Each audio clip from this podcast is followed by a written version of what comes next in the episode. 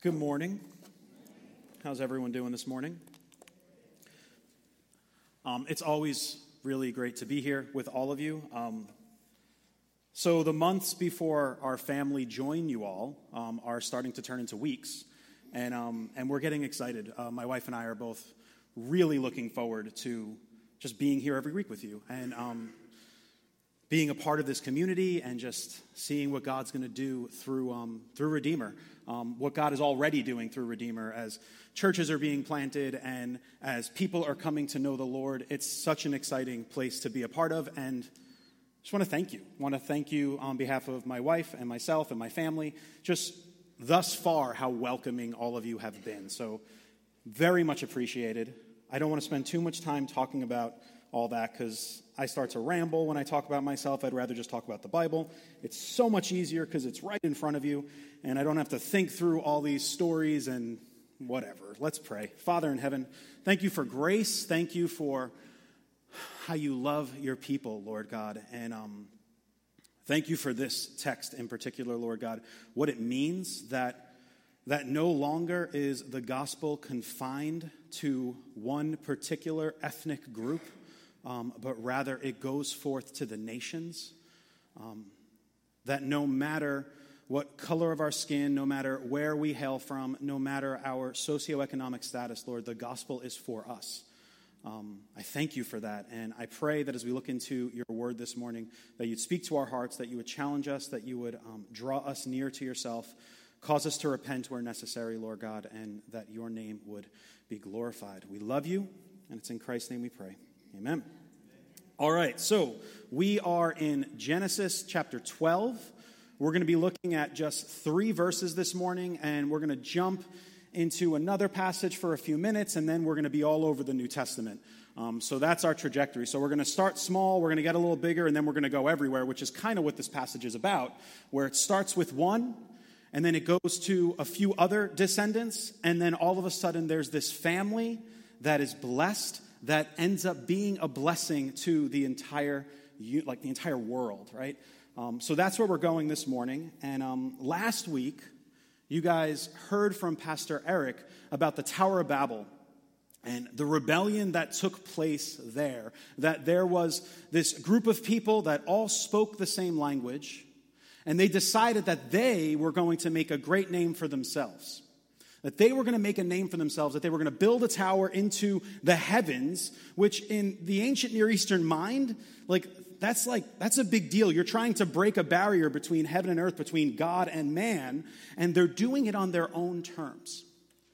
And rightfully so, what does God do? He responds to their arrogance, to their pride, to their sin by scattering them throughout the earth. But the grace of God the grace of God, every single time we see this pattern throughout Scripture, that in the midst of rebellion, God meets that with grace. In the midst of rebellion, God meets that with grace. We saw that in the garden, where Adam and Eve were given just this perfect, wonderful, glorious setting that they were to dwell in and to thrive and to fill the earth from there, to be a blessing to the entire world and they sinned because they had a better idea than God. And God immediately meets that with blessing, with promise, with redemption, with grace. That's precisely what we see here in Genesis chapter 12, the call of Abraham, what is known by many as the Abrahamic covenant, is that in the midst of rebellion, there's grace. So let's read our text and let's jump in. It starts in Genesis chapter 12, verses 1 through 3. It says, Now the Lord said to Abraham, like even there, I'm just going to stop, right? Now the Lord, Yahweh, the creator of all that we see, condescends, gets down on his knees the way you would with a child, and talks to Abraham.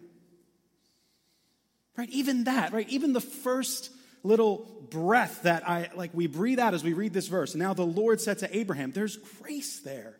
He's actually conversing with his creatures. Our God speaks to us. Our God wants to be a part of our lives. He engages with us through His Word, through the people of God. He, he meets with us. There's blessing here, there's grace here, there's enormous amounts of just good news as we read this text. Now, the Lord said to Abraham, Go. Go from your country and your kindred and your father's house to the land that I will show you. So, what he says to Abraham, what he begins this conversation with, is a command, is an imperative, is, is something that he is requiring of Abram. He says, Go. He says, Go. And then what is followed is the costliness of what it will mean for this man to go. Abram um, lived in, in Haran, and he had a, had a whole world there his father's house, his whole entire family. Like that's where his blessing was, right? That's where his, his wealth was. That's where his, his, his comfort was. And he's being told to leave all that. And we know that this is his home base because even his kids later on go back there to, to get wives. Like, this is home base, right? Think about in your mind, like, where is that place for you? Where is that comfortable place, that, that home base where you typically go back to? Where, where you know that when you're there, you're safe, that when you drive through that particular neighborhood, you still know every nook and cranny. You still know every single corner store. Maybe it's like a pizzeria. Maybe it's a diner that, like, you go in there and all of a sudden you're like, I'm home. Right? Everyone has things popping into their brain right now. For me, I grew up in Lincroft, New Jersey, a few miles north of here, and it's Joyce's Subs. I worked there as a kid. I would go there, and like every time I drive by, I'm like, I'm home. And then I also have a bunch of other memories that pop in my mind. Like, oh, no, I don't want to go home. That's crazy there. But anyway, neither here nor there. But the Lord said to Abraham, go from that place. Go from that place. Go from the place that you feel most comfortable, Go from the place that you feel most at home. Go from the place where all your family is, where all your memories are. And I want you to go to a place that I'm going to show you. I'm not going to tell you about it yet. I'm not going to give you like a brochure. But I'm going to show it to you when you get there. The costliness of obedience. The costliness of obedience calls us to move in a direction that is uncomfortable, that is sacrificial, that hurts. And if that's what God is calling us to do, then we need to obey. And, and I want to take a minute to talk through calling for just a brief second, right? Because many of us talk about, like, oh, I've been called to this, I've been called to this, I've been called to that. How many of you experienced that have heard that before? Like, God's called me to this, God's called me to that. Has anyone ever been confused by that? I've been confused by it because sometimes I'm wondering, like, well, what do you mean you've been called? What, what do you mean you've been, been, been, that God has called you? Like, did you hear his voice? Like, did he say, like, oh, like, what does that mean? And, and so often, my wife and I, we talk about how God has called us into ministry. Um, he's called us now, what we're beginning to see, he's called us to Toms River. And, and what I've come to understand, what I've come to learn about this idea of calling, is that there are things wrapped up in it that we need to make sure we're understanding before we just start throwing language out, right? The idea that my wife and I have been called into ministry and, and have been called here to Toms River has like a huge backstory that actually, in retrospect, is much clearer than it was day one. I don't know if you've noticed that when you end up following God, you look back and you said, oh, that wasn't that big of a deal because all the places were put into, all the pieces were put into place. But when you first take that step, you're like, I don't think this is for me. This is scary. But in retrospect, you begin to see that, that there were certain circumstances that were clear as you kept on taking each step. There were people in your life that were affirming certain gifts and certain things that you were thinking, and, and they were coming around you. Trusted counselors, godly people who were saying, Yes, I see that in you. Yes, I think you should move in that direction. And then we look to the text, right? Like, is the Bible say I should do this? Like, like I don't think God would call me to, open up something that was like horrifically wicked and illegal. Like, I don't think God's calling me to like start a new crime family. Right? Like, I don't think that's what he's calling me to because clearly we're not supposed to do those things, right? So, scripture matters. The commands of God matter when it comes to calling. So, that was a little bit of an excursus, so I don't want to get too bogged down in that. But calling is one of those things that sometimes we, we throw those words around, and it's important that we understand, like, like the community of faith matters when it comes to calling. Our circumstances matter when it comes to calling, and the Word of God matters when it comes to calling. Where is God leading His people? So here we are, right? Now the Lord said to Abram, Go from your country and your kindred and your father's house to the land that I will show you.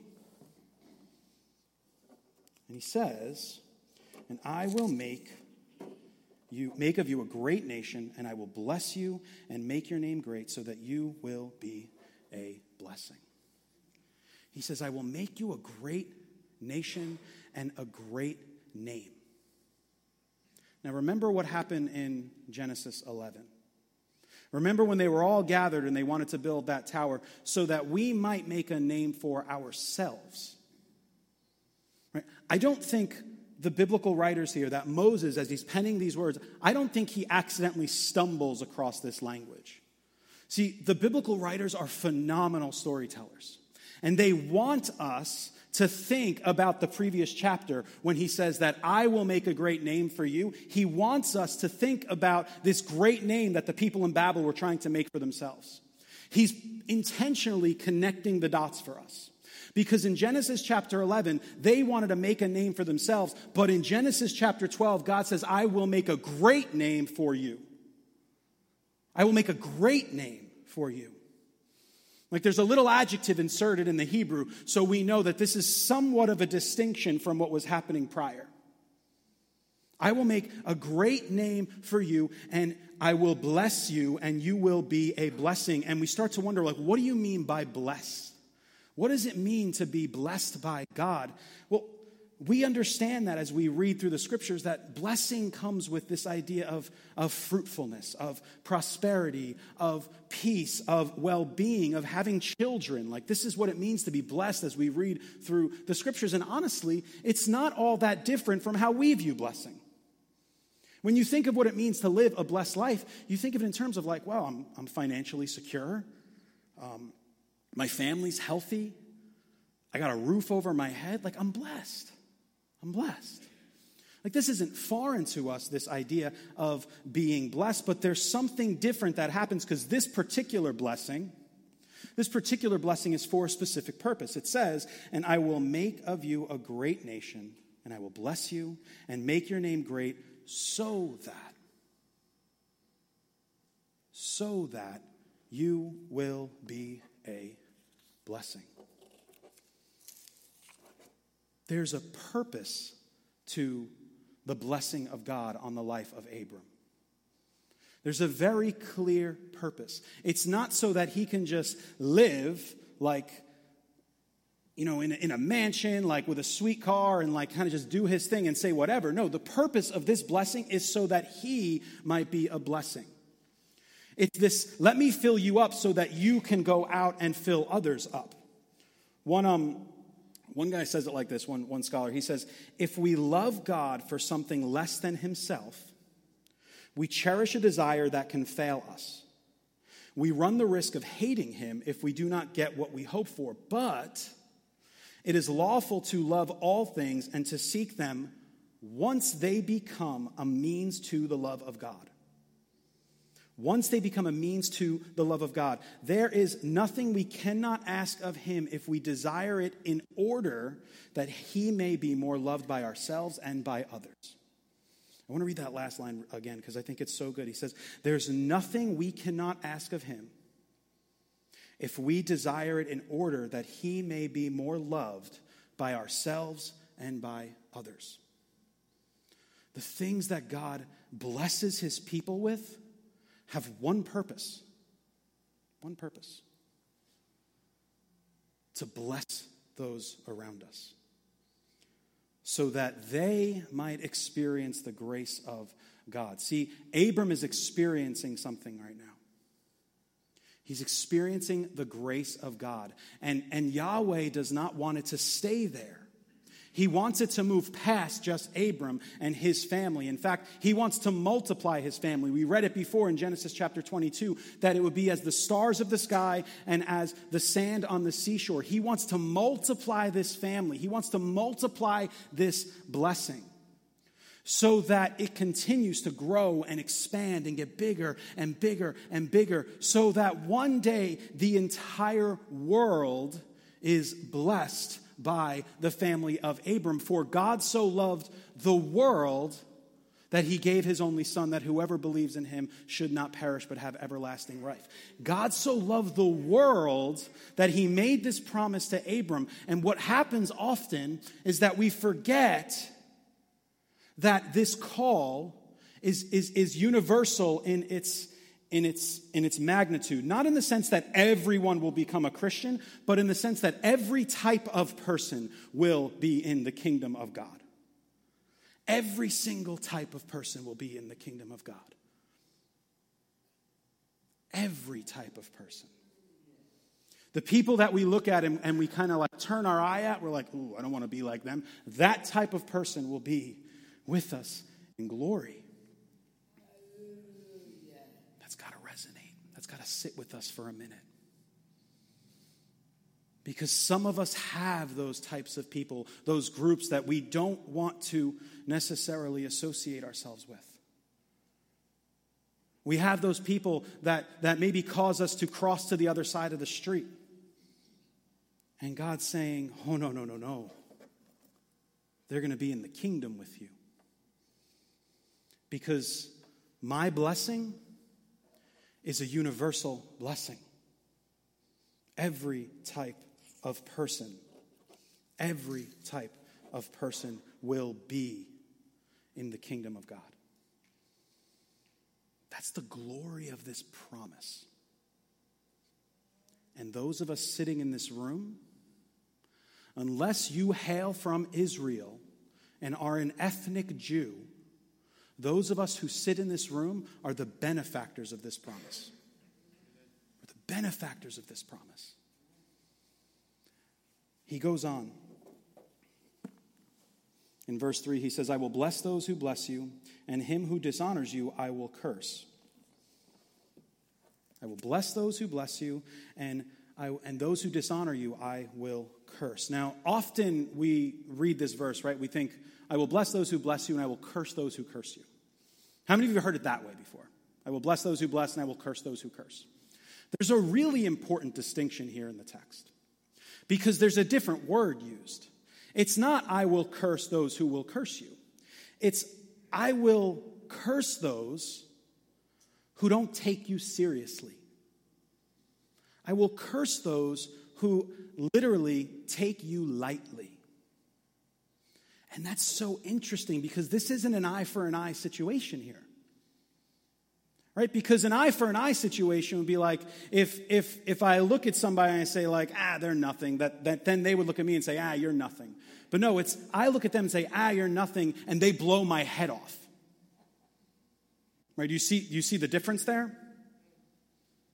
So it's not, I will curse those who curse you. It's actually God looking down at his man, Abram, and saying, Man, I love you so much, and I love the people that you are going to become so much, that if anyone even comes remotely close to you and, and just and, and says a snide remark about you, I'm going to cast them into judgment. Cast them into judgment. Which, what does that say about our God for us who are his children? Man, he loves us. Right? If you have kids and anyone's ever like said something to your kid that maybe bothered you, I have a, I'm going to tell a story. We were in Target. Um, this is an embarrassing story, but, it's, but it makes sense. Um, so we were in Target, and my one son um, was standing in line, and I was on the other side of the register. And there was a, there was a gentleman behind him, and um, my wife was filling out some, some paperwork because she was getting like a Target card, right? Because they were like, hey, you could save 20%. Oh, cool, let's do that, and then we'll rip it up and throw it away. Um, so he's online, and he's standing there, and the, the gentleman, and I'm using that term lightly, um, his, his stuff, his very important stuff, were like right next to our stuff, right? And there was the bar in between, right? You put the thing down, so, you know, we don't want our stuff to mix with other people's stuff because, God forbid, that would be a horrific tragedy. And, and Nathan is just sitting there leaning, and, and literally, he's breathing on the stuff. He's breathing on the stuff. And so this guy looks at my son. He says, Don't touch my stuff. And I was like, Excuse me? So I, I looked at him for a second. I just kind of stared at him. And I looked at Nathan. I said, Hey, buddy, you're not doing anything wrong. And I said it with kind of a smile because I was kind of, you know. And so he continues doing his thing. And the guy then says again, Hey, get off my stuff. So I proceeded to walk around. And I walk up to the gentleman. I said, if you ever talk to my son like that again, there's going to be an enormous problem. Please shut your mouth. And my son was psyched. Like, he talked about it for like a bit because he's like, my dad, like, my dad's got my back. Our father has our back. He's got us. If we belong to him, he's going to take care of us. He's going to love us. He's going to care for us. He's going to discipline us. He's going to be with us. He's going to tell that gentleman in Target to step off because we belong to him. That's what he's trying to convey when he says, Those who even look at you sideways, they're in trouble. They're in trouble. Man, that should bring comfort and encouragement to us, right? That should bring peace, right? And here we are, right? Like in the midst of rebellion, what are we seeing unfold? We're seeing grace unfold. But here's where the grace bomb sort of lands right now. It says, it says, and, in, and him who dishonors you I will curse, and in you all the families of the earth will be blessed.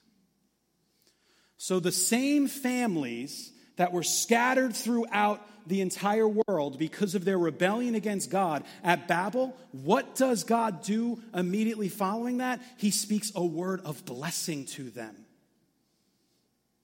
We need to hear that. They rebelled. They thought they can be like God. That should sound familiar. That's Genesis 3 all over again, just kind of recapitulating, repeating itself throughout the course of the entire Old Testament. Those who thought they can be God, those who mocked God, those who says we can do this on our own, we don't need your help, we don't need you, God says, I will bless you. I will bless you.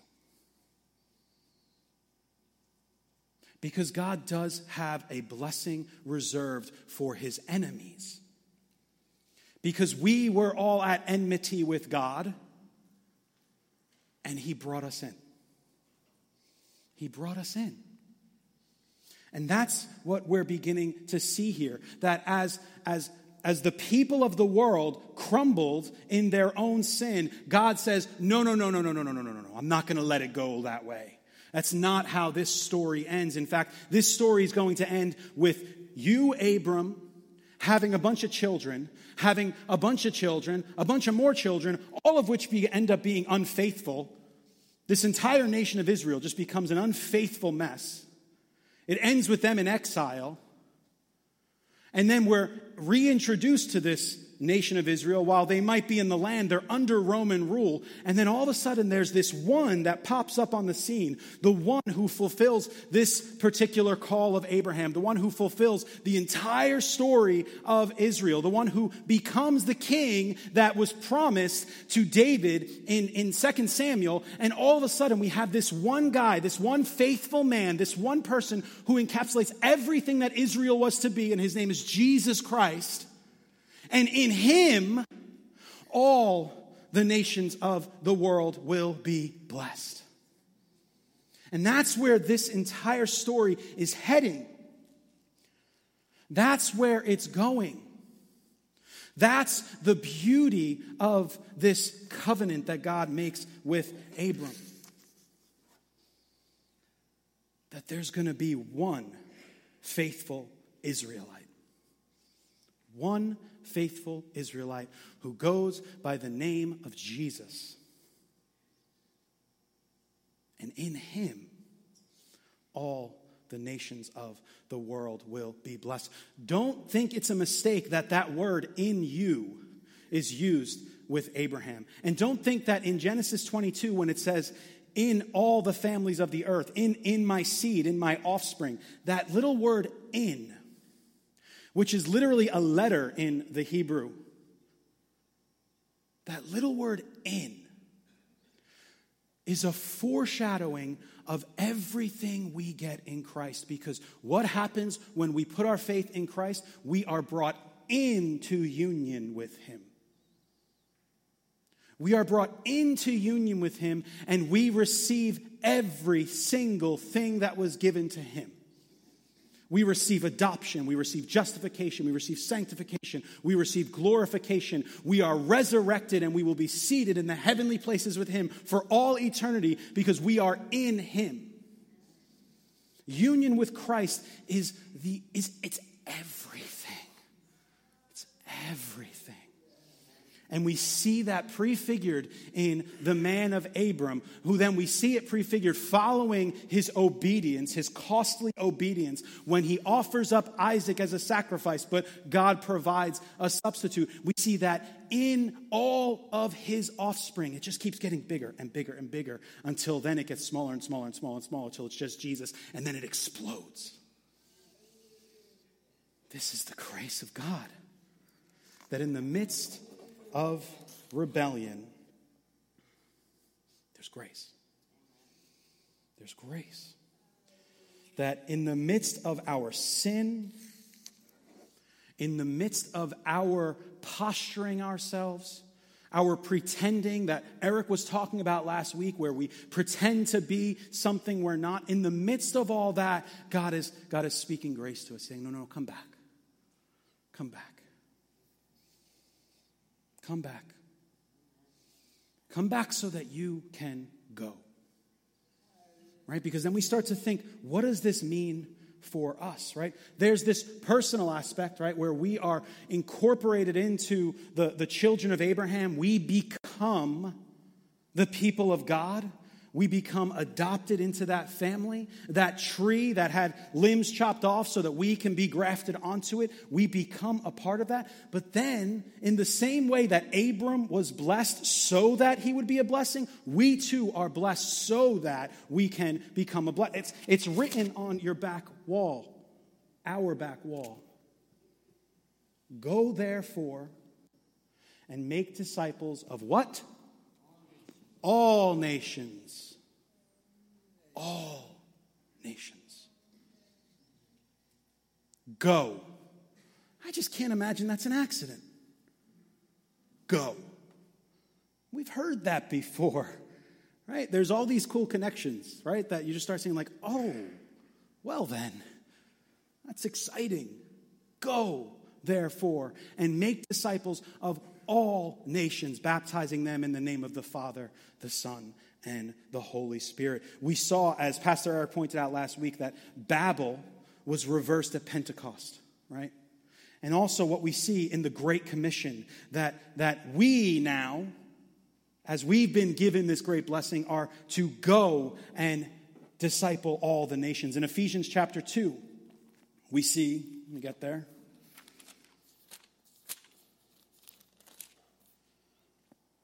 Ephesians chapter 2, it says, therefore, that remember, uh, Ephesians chapter 2, verse 11 and following, it says, therefore, and this is like one of the most important passages in the Bible. Therefore, remember that at one time you Gentiles in the flesh, called the uncircumcision by what is called the circumcision, which is made in flesh by hand. So, so there's this mocking sort of happening. The people of Israel look at Gentiles and say, Look at the uncircumcision. That doesn't sound like a really great insult for us in the 21st century, but back then, man, you don't want to call someone uncircumcision. That's like, those are fighting words. Anyway, remember that you were at one time separated from Christ alienated from the commonwealth of Israel, and strangers to the covenant, covenants of promise that's the covenant we're dealing with this morning. The Abrahamic covenant is the covenant of promise. Having no hope and without God in the world, but now in Christ Jesus, you who once who were far off have been brought near by the blood of Christ, for he himself is our peace, who has made us both one and has broken down in his flesh the dividing wall of hostility by abolishing the law of commandments expressed in ordinances, that he might create in himself one new man in place of the two, so making peace and might reconcile us both to God. The both are the people of Israel and all the nations. Those are the two groups of people in the world. Israel and everybody else. And you know what Jesus says? No, no, no. There's only, well, there's still two groups of people, but there's one group that I call my people. And those are my adopted sons and daughters, the church. Man, man, we, we get in. We get in. We were foreigners. We were strangers to the covenant of promise, alienated from the commonwealth of Israel. But in his blood, he tore down the dividing wall of hostility, which kept Gentiles, which kept the majority of us in this room away from the presence of God. He brings us in. He brings us in so that we can go and do likewise, that we can proclaim this message of hope, of grace, of peace to all the world to all the world. That regardless of skin color, ethnicity, socioeconomic status, whatever it is that you might be setting up lines of division in, Jesus blows that up. He blows it up and he says, No. For God so loved the world, not this particular group of people. In fact, there was a time where I loved a particular group of people for one purpose, so that they might show my love to the entire world. So, those of us who are thinking that, that the gospel belongs to me or the gospel belongs to this particular group, Jesus is saying, absolutely not. I didn't die for a cheap gospel. I died so that the Abrahamic covenant might come to fruition and that all the world might see me, that all the world might dwell in my presence. Revelation chapter 7 says it like this it says, After this I looked, and behold, a great multitude that no one could number from every nation, from all tribes and peoples and languages, standing before the throne and before the Lamb, clothed in white robes, and crying out with a loud voice Salvation belongs to our God who sits on the throne and to the Lamb. And all the angels were standing around the throne and around the elders and the four living creatures, and they fell on their faces before the throne and worshiped, saying, Amen. Blessing and glory and wisdom and thanksgiving and honor and power and might be to our God forever and ever. Amen. Man, the gospel's big. We have a big gospel. We have a big gospel that brings everyone to the table by the blood of Jesus. We are made whole. We are made righteous. And everyone can partake. Everyone can partake. Everyone. Like we gotta, like, it's gotta sit with us especially as we as a church are thinking through like church planting and what it means to, to proclaim the gospel pastor eric was talking last, last week how he was how he prays for revival and man, if we, if we want to see people come to faith, if we want to see churches planted, we have to have the same vision that God has. And his vision is, is that it's go. Go therefore and make disciples of all the nations, because that was the plan all along. I mean, notice the thing that Paul gets so upset about in the New Testament. When Peter starts guarding the table and saying, No, no, no, I'm not going to eat with you because you guys aren't circumcised. Paul, like, flips out. He flips out. Like, takes him to task. He's like, oh, no, no, no, no, no, no, no. The blood of Christ is much bigger than your, than your hang ups, Peter. The blood of Christ is much bigger than your racial and ethnic and religious hang ups. Like, you better fall in line, bro. This is, this is our God. This is our God. Loves us. He loves us and He wants us to go and do likewise. He wants us to go and proclaim this message of grace, of salvation to all peoples. And that might look different for all of us because we all have different contexts with which we find ourselves in.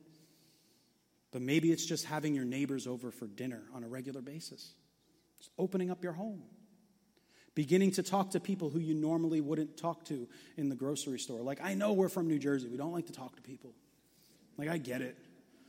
I get it. I don't, like, I'm like, I'm in and out on the road. I'm just like, leave me alone. Everyone get away from me. But man, we got to fight that. We got to fight that because God's calling us to, to move outward. The gospel expands, the kingdom of God expands. All the parables about the kingdom are all about its expansion. Just gets bigger and bigger and bigger. And we have an opportunity to be a part of it. That's really what it comes down to. Because it's going to it's to continue its work with or without us. And, and we have been given this beautiful opportunity to, to sign up and be, yeah, yeah, I'm in. I'm in. Let's do it. Right? Redeemer, you guys are in. You planted a church in Point Pleasant. You guys are in. You want to do this. You want to see this happen. Eric, we talk all the time about wanting to plant more and more churches. Like, we're in. We want to do it. Let's stay in. Let's stay in. Let's continue to remain committed to the vision that God gives us in His scriptures. Let's pray. Father in heaven, thank you for your grace. Thank you for the beauty of the gospel, Lord God, for the wonder of the gospel, the, the, the, the magnitude of this, this good news, Lord God. This good news that those who are far off are brought near by your blood. That no longer are there distinctions, um, but rather, Lord, there's one new man, one new human made in your image, Lord God. And I pray that that, that would sit with us, that would resonate with us, that would push us to, to become the very people you are calling us to be, Lord God. We love you. In Christ's name, amen.